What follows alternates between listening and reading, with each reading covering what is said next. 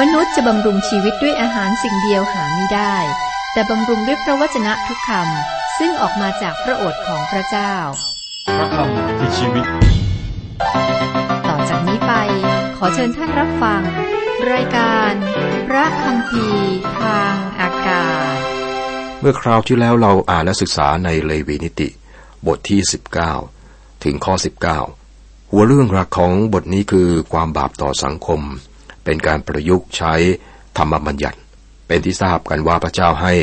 ธรรมบัญญัติ แก่ชนชาติอิสราเอล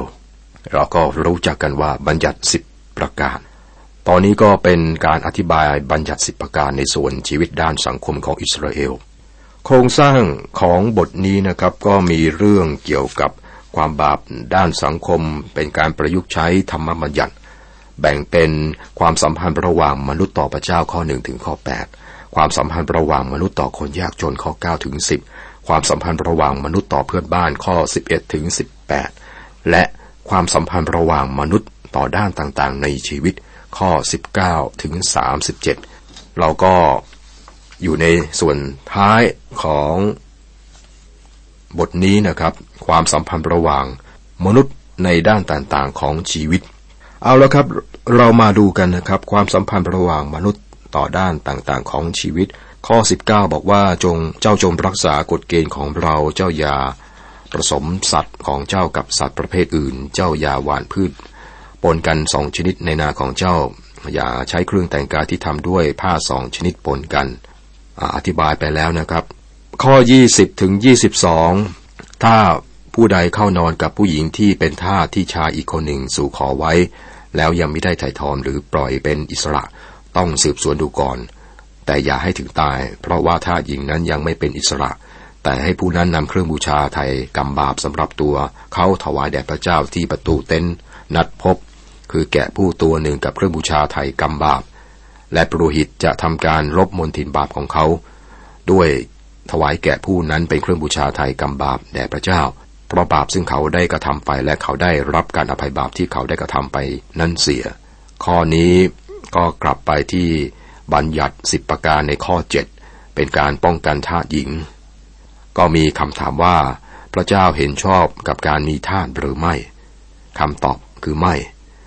แต่พระองค์เห็นสภาพบาปที่เกิดในใจของมนุษย์ที่แข็งกระด้าง เหมือนกับเรื่องอการหย่าร้าง พระเจ้าก็ไม่เห็นด้วยนะครับ เรื่องการหย่าร้างนี้ปรากฏในพระธรรมมัทธิวบทที่ 19 ข้อ 8 ก็เป็นการรับรู้ว่าความบาปส่วนหนึ่งเป็นของผู้ชาย เมื่อพวกเขาต้องถวายเครื่องบูชาไถ่กำบาปแต่ฝ่ายผู้หญิงไม่ต้องถวายเครื่องบูชา ข้อ 23ถึง25 เมื่อเจ้าเข้าไปในเรืออาเข้าไปในแผ่นดิน และปลูกต้นไม้ทุกชนิดที่มีผลเป็นอาหาร ผลที่ได้นั้นต้องเป็นผลที่ต้องห้ามสามปี เจ้าอย่ารับประทานเลย และปีที่สี่ผลที่ได้ทั้งหมดจะเป็นของบริสุทธิ์ เป็นเครื่องบูชายอพระเกียรติแด่พระเจ้า แต่ในปีที่ห้าเจ้าชมรับประทานผลไม้นั้นได้ พื่อจะมาเกิดผลทวีขึ้นเพื่อเจ้า เราคือพระเยโฮวาพระเจ้าของเจ้า บทเรียนในข้อนี้นะครับคือผลแรกเนี่ยเป็นของพระเจ้าและสอนเราว่า ของประทานอันดีทุกอย่าง และของประทานอันเลิศทุกอย่างย่อมมาจากเบื้องบน และส่งลงมาจากพระบิดาแห่งบรรดาดวงสว่าง ยากอบบทที่หนึ่งข้อสิบเจ็ดข้อยี่สิบหกถึงยี่สิบแปด จ้าอย่ารับประทานเนื้อสัตว์ที่มีเลือดในเนื้อนั้น เจ้าอย่าเป็นหมอดูหรือเป็นหมอผี เจ้าอย่ากันผมที่จรหูหรือกันริมเข่าของเจ้า เจ้าอย่าเชื่อเนื้อของเจ้า เพราะเหตุมีคนตายหรือสักเป็นเครื่องหมายใด ๆ ลงที่ตัวเจ้า เราคือพระเจ้าบัญญัติสิบประการข้อหกเป็นการตันหนีการกระทำและความงมงายของผู้ที่ไม่เชื่อศรัทธาในพระเจ้าสำหรับคนอิสราเอลนะครับต้องไม่กินเนื้อที่มีเลือดอยู่ในนั้น ไม่กันผมที่จรหู พวกเขาต้องไม่ทำเหมือนคนไม่เชื่อศรัทธาในพระเจ้าที่อยู่ในอรอบพวกเขา เมื่อคนที่รักตายไป ข้อ 29 อย่าทำบุตรสาวของตนให้เป็นคนลามกด้วยให้เป็นหญิงโสเภณีเกลือว่าแผ่นดินนั้นจะเป็นถิ่นการโสเภณีและแผ่นดินจะเต็มไปด้วยความลามก นี่เป็นการลงโทษการกระทำของคนที่ไม่เชื่อศรัทธาในพระเจ้า ซึ่งเรื่อง ปัญหาโสเภณีนะครับ ก็แพร่ระบาดแพร่หลายในเวลานั้น สมัยนี้ก็เป็นปัญหาใหญ่ในเมืองไทยเหมือนกันนะครับ บางคนเรียนระดับปริญญาตรีด้วยเงินของภรรยาที่ได้จากการเป็นหญิงบริการ ข้อ 30 เจ้าจงรักษาสบาโตทั้งหลายของเรา และเคารพต่อสถานนมัสการของเรา เราคือพระเจ้า ซาบาโตเป็นหมายสำคัญของความสัมพันธ์ระหว่างพระเจ้ากับคนอิสราเอล และต้องถือรักษาอย่างเคร่งครัด มีรายละเอียดในพระธรรมอพยพบทที่ 31 ข้อ 13 ถึง 17 ครับ ข้อ 31 อย่าไปหาคนทรงหรือพ่อมดแม่มด อย่าเที่ยวค้นหาให้ตนมนทินไปเพราะเขาเลย เราคือพระเยโฮวาห์พระเจ้าของเจ้าข้อนี้เป็นคำเตือนห้ามลื่นคนทรงและการติดต่อกับวิญญาณชั่วร้าย พระคัมภีร์รับรู้และก็ปฏิเสธลักษณะอันอัศจรรย์ของซาตานในการปฏิบัติอย่างนี้ ข้อ 32 เจ้าจงลุกขึ้นคำนับคนผมงอกและเคารพคนชรา และจงยำเกรงพระเจ้าของเจ้าเราคือพระเจ้า ครับข้อนี้บอกชัดเจนว่าต้องให้เกียรติแก่ผู้สูงอายุ และพระกัมพีก็ย้ำเรื่องนี้ 33 34 เมื่อคนต่างด้าวอาศัยอยู่กับเจ้าในแผ่นดินของเจ้าอย่าข่มเหงเขา คนต่างด้าวที่อาศัยอยู่กับเจ้านั้นก็เหมือนกับชาวเมืองของเจ้า เจ้าจงรักเขาเหมือนกับรักตัวเอง เพราะว่าเจ้าเคยเป็นคนต่างด้าวในแผ่นดินอียิปต์ เราคือพระเยโฮวาพระเจ้าของเจ้า คนแปลกหน้าท่ามกลางพวกเขาต้องได้รับการปฏิบัติอย่างมีน้ำใจและได้รับความรักความเมตตา ผู้อิสราเอลทำให้คิดถึงว่าตนนั้นก็เคยนะเป็นคนต่างด้าวในอียิปต์ เป็นคนแปลกหน้าเป็นเพื่อนบ้าน ของคนแปลกหน้านะครับ และคนแปลกหน้าหรือคนต่างด้าวนี้ก็เป็นเพื่อนบ้านของอิสราเอล35 36 เจ้าอย่ากระทำผิดในการพิพากษาในการวัดยาวหรือช่างน้ำหนักหรือนับจำนวน เจ้าจงให้ใช้ตาช่างเที่ยงตรง ลูกตุ้มเที่ยงตรง เอฟาเที่ยงตรงและหินเที่ยงตรงเราคือพระเยโฮวาห์พระเจ้าของเจ้าผู้ได้พาเจ้าออกมาจากแผ่นดินอียิปต์ การทำธุรกิจต้องซื่อสัตย์มาตรวัดต่างๆ ต้องเที่ยงตรง ผู้เชื่อศรัทธาในพระเจ้าหรือลูกของพระเจ้านั้นต้องแตกต่าง จากคนทั่วไปเพราะว่าพวกเขาเป็นตัวแทนของพระเจ้าในการทำธุรกิจที่เขาทำอยู่ดุนะครับ ข้อ 37 ดังนี้และเจ้าจงรักษากฎเกณฑ์ทั้งหมดของเราและกฎหมายของเราทั้งสิ้น และกระทำตามเราคือพระเจ้า พระเจ้าเป็นพระเจ้าเหนือทุกสิ่งทุกอย่าง อันนี้เป็นเหตุผลเพียงพอสำหรับการเชื่อฟังในสิ่งที่พระองค์ได้สั่งไว้ครับ บทที่ 20 หัวเรื่องหลักของบทนี้คือการลงโทษ เพราะการทำผิดธรรมบัญญัติ เป็นกฎหมายอาญา ผู้เชี่ยวชาญพระคัมภีร์ท่านหนึ่งคือดรแอนดรูโบนา เรียกบทนี้ว่าคำเตือนเรื่องความบาปของคนที่อาศัยอยู่ก่อนเรื่องเหล่านี้ก็เป็นความบาปของชาวคานาอันที่อยู่ก่อนอพวกอิสราเอลนะครับ เหมือนกับว่ามีโทษประหารสำหรับการทำผิดบัญญัติสิบประการข้อใดข้อหนึ่ง ไม่ใช่ทุกข้อนะครับที่บันทึกในที่นี้ก็เป็นโทษประหาร มีเพียงไม่กี่อย่างที่ให้ไว้เป็นตัวอย่าง การฆาตกรรมไม่ได้เขียนไว้ในบทนี้ แต่เรารู้จากที่อื่นเกี่ยวกับโทษประหารสำหรับเรื่องนี้นะครับ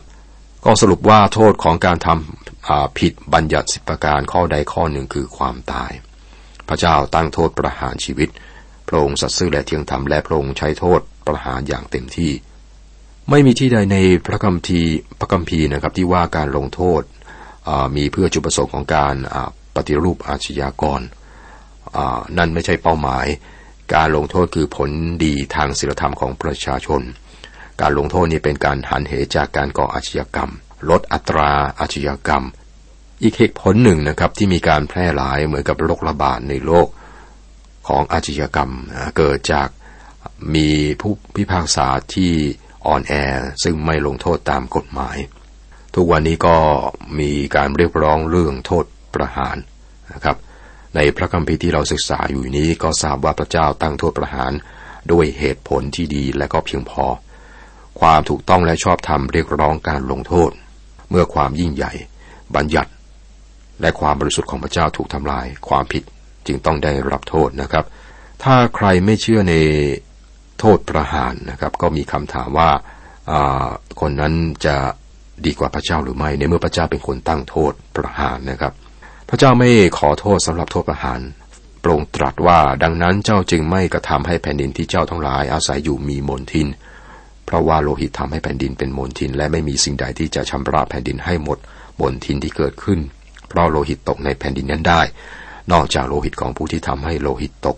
จากพระธรรมกันดารวิธีบทที่ 35 ข้อ 33 ในพันธสัญญาใหม่ พระธรรมมัทธิวและลูกา ก็บอกว่าเลือดของอาเบลได้ร้องจากแผ่นดิน สมมุตินะครับ มีอาชญากรบ้าคนหนึ่ง จับเท้าเด็กเล็กๆ เป็นลูกของเราเวียงหัว ลูกเนี่ยไปกระทบหินนะครับ เราควรจะทำอะไรกับเขา ถ้าคิดถึงลูกเรา ไม่ใช่ลูกคนอื่นนะครับ ง่ายที่จะคิดถึงทฤษฎีและอุดมคติตราบเท่าที่มันไม่เกี่ยวกับเรา แต่เมื่อมันบอกถึงลูกของเรา เราอาจจะมีท่าทีเปลี่ยนไป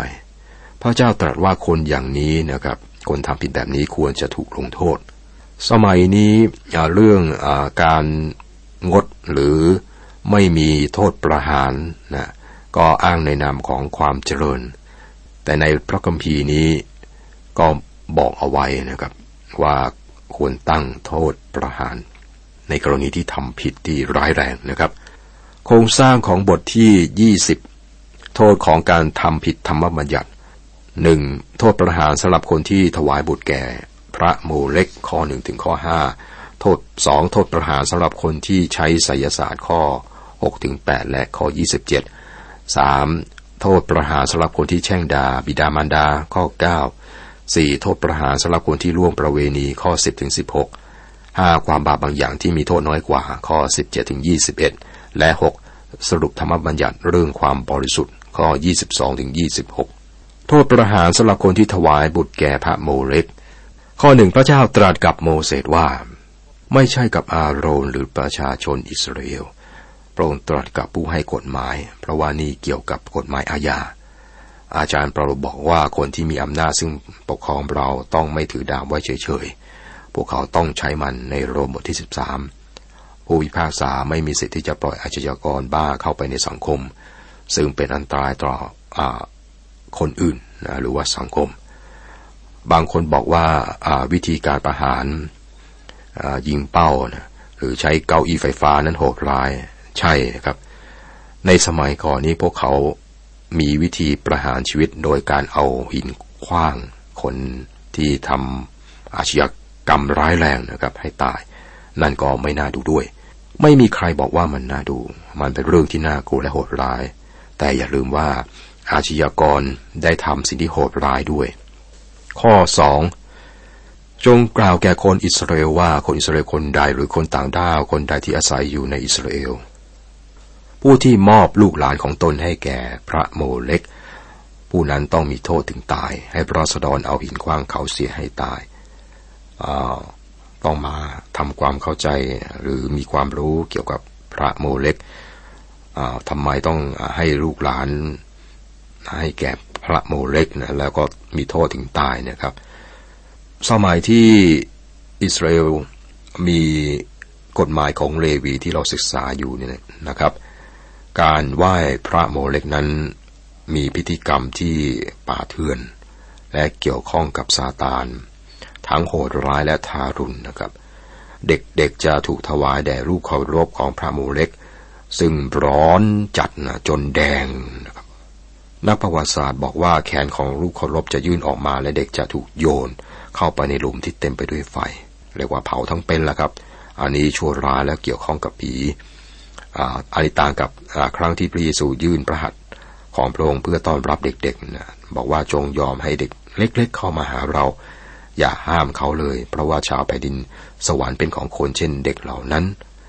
พระเยซูนี่ตรงข้ามนะครับ ให้เด็กเข้ามาหาความรักของพระเจ้า แต่การมอบลูกหลานให้พระโมเลกนี้ลูกของโลกพระโมเลกนี่จะมีมือยื่นออกมาแล้วจะถูกเผาจนแดงนะครับ แล้วก็โยนให้เด็กเข้ากองไฟ นี่ใครที่ไหว้พระโมเลกก็เข้าร่วมพิธีนี้นะครับ และบัญญัติในข้อสองก็บอกว่าใครทำอย่างนี้นี่มีโทษถึงตาย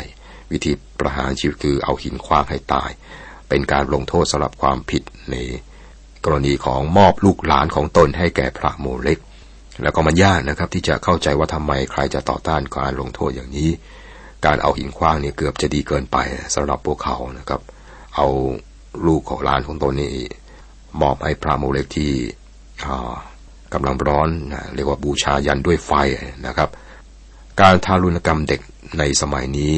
อาจลดลงได้นะครับ ถ้ามีการพิพากษาลงโทษ พ่อแม่ที่ทารุณลูกเล็ก ๆ ลูกเล็ก ๆ ที่ยังไม่สามารถป้องกันตัว ผู้พิพากษาจะต้องปกป้องเด็กเล็ก ๆ ด้วยครับ ข้อสามตัวเราเองจะหมายหน้าผู้นั้นไว้ และจะอัปหิเขาจากท่ามกลางชนชาติของตน ราะว่าเขาได้ให้ลูกของเขาคนหนึ่งแก่พระโมเล็กเขาทำให้สถานศักดิ์สิทธิ์ของเราเป็นมนทิน และก็ทำให้นามบริสุทธิ์ของเราเป็นที่เหยียดยาม ภาษาที่ใช้เป็นภาษาที่รุนแรงมากที่สุด ตัวเราเองคือพระเจ้าบอกว่าตัวเราเองจะหมายหน้าผู้นั้นไว้ นี่เป็นความบาปที่ยกโทษให้ไม่ได้นะครับถ้อยคำที่รุนแรงทุกคำในข้อนี้ และจะเอาไปหีเขาจากท่ามกลางชนชาติของตน ความบาปนี้เป็นการทำบาปต่อพระเจ้าทำให้สถานศักดิ์สิทธิ์ของพระองค์เป็นมลทินและทำให้พระนามบริสุทธิ์ของพระองค์เป็นที่เหยียดหยาม ในเอเสเคียวบทที่ 23 ข้อ 37ถึง39 บอกว่า คนอิสราเอลได้ทำเช่นนี้และก็เป็นเหตุผลหนึ่งที่การพิพากษาของพระเจ้ามาถึงพวกเขา การไหว้รูปเคารพเป็นการทรยศต่อชาติที่พระเจ้าปกครองครับ ก็เป็นบทเรียนที่สำคัญครับ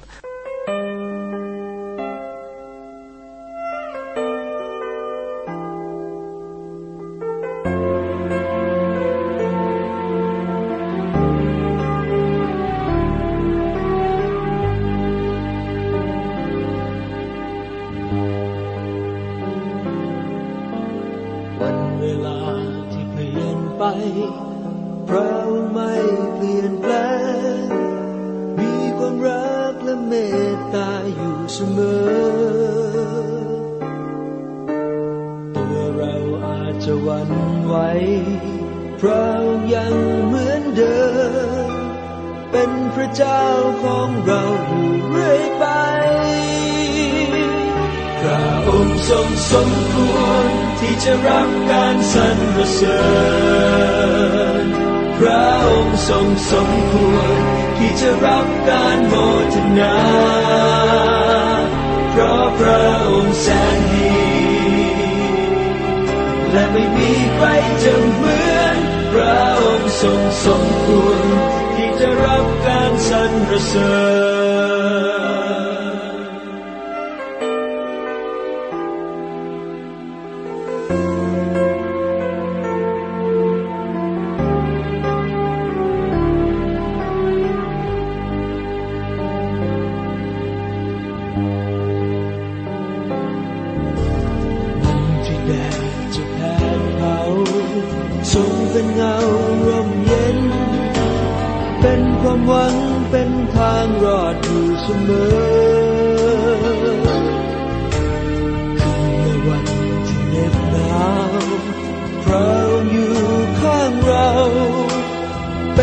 เจ้าของเราอยู่เรื่อยไป พระองค์ทรงสมควรที่จะรับการสรรเสริญ พระองค์ทรงสมควรที่จะรับการโมทนา เพราะพระองค์แสนดี และไม่มีใครจะเหมือนพระองค์ทรงสมควร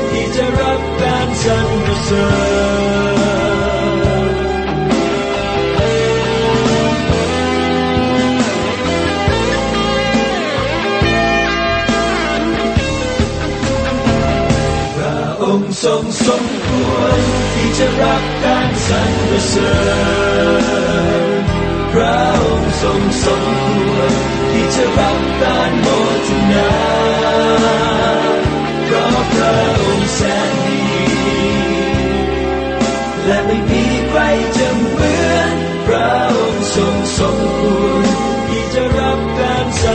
ก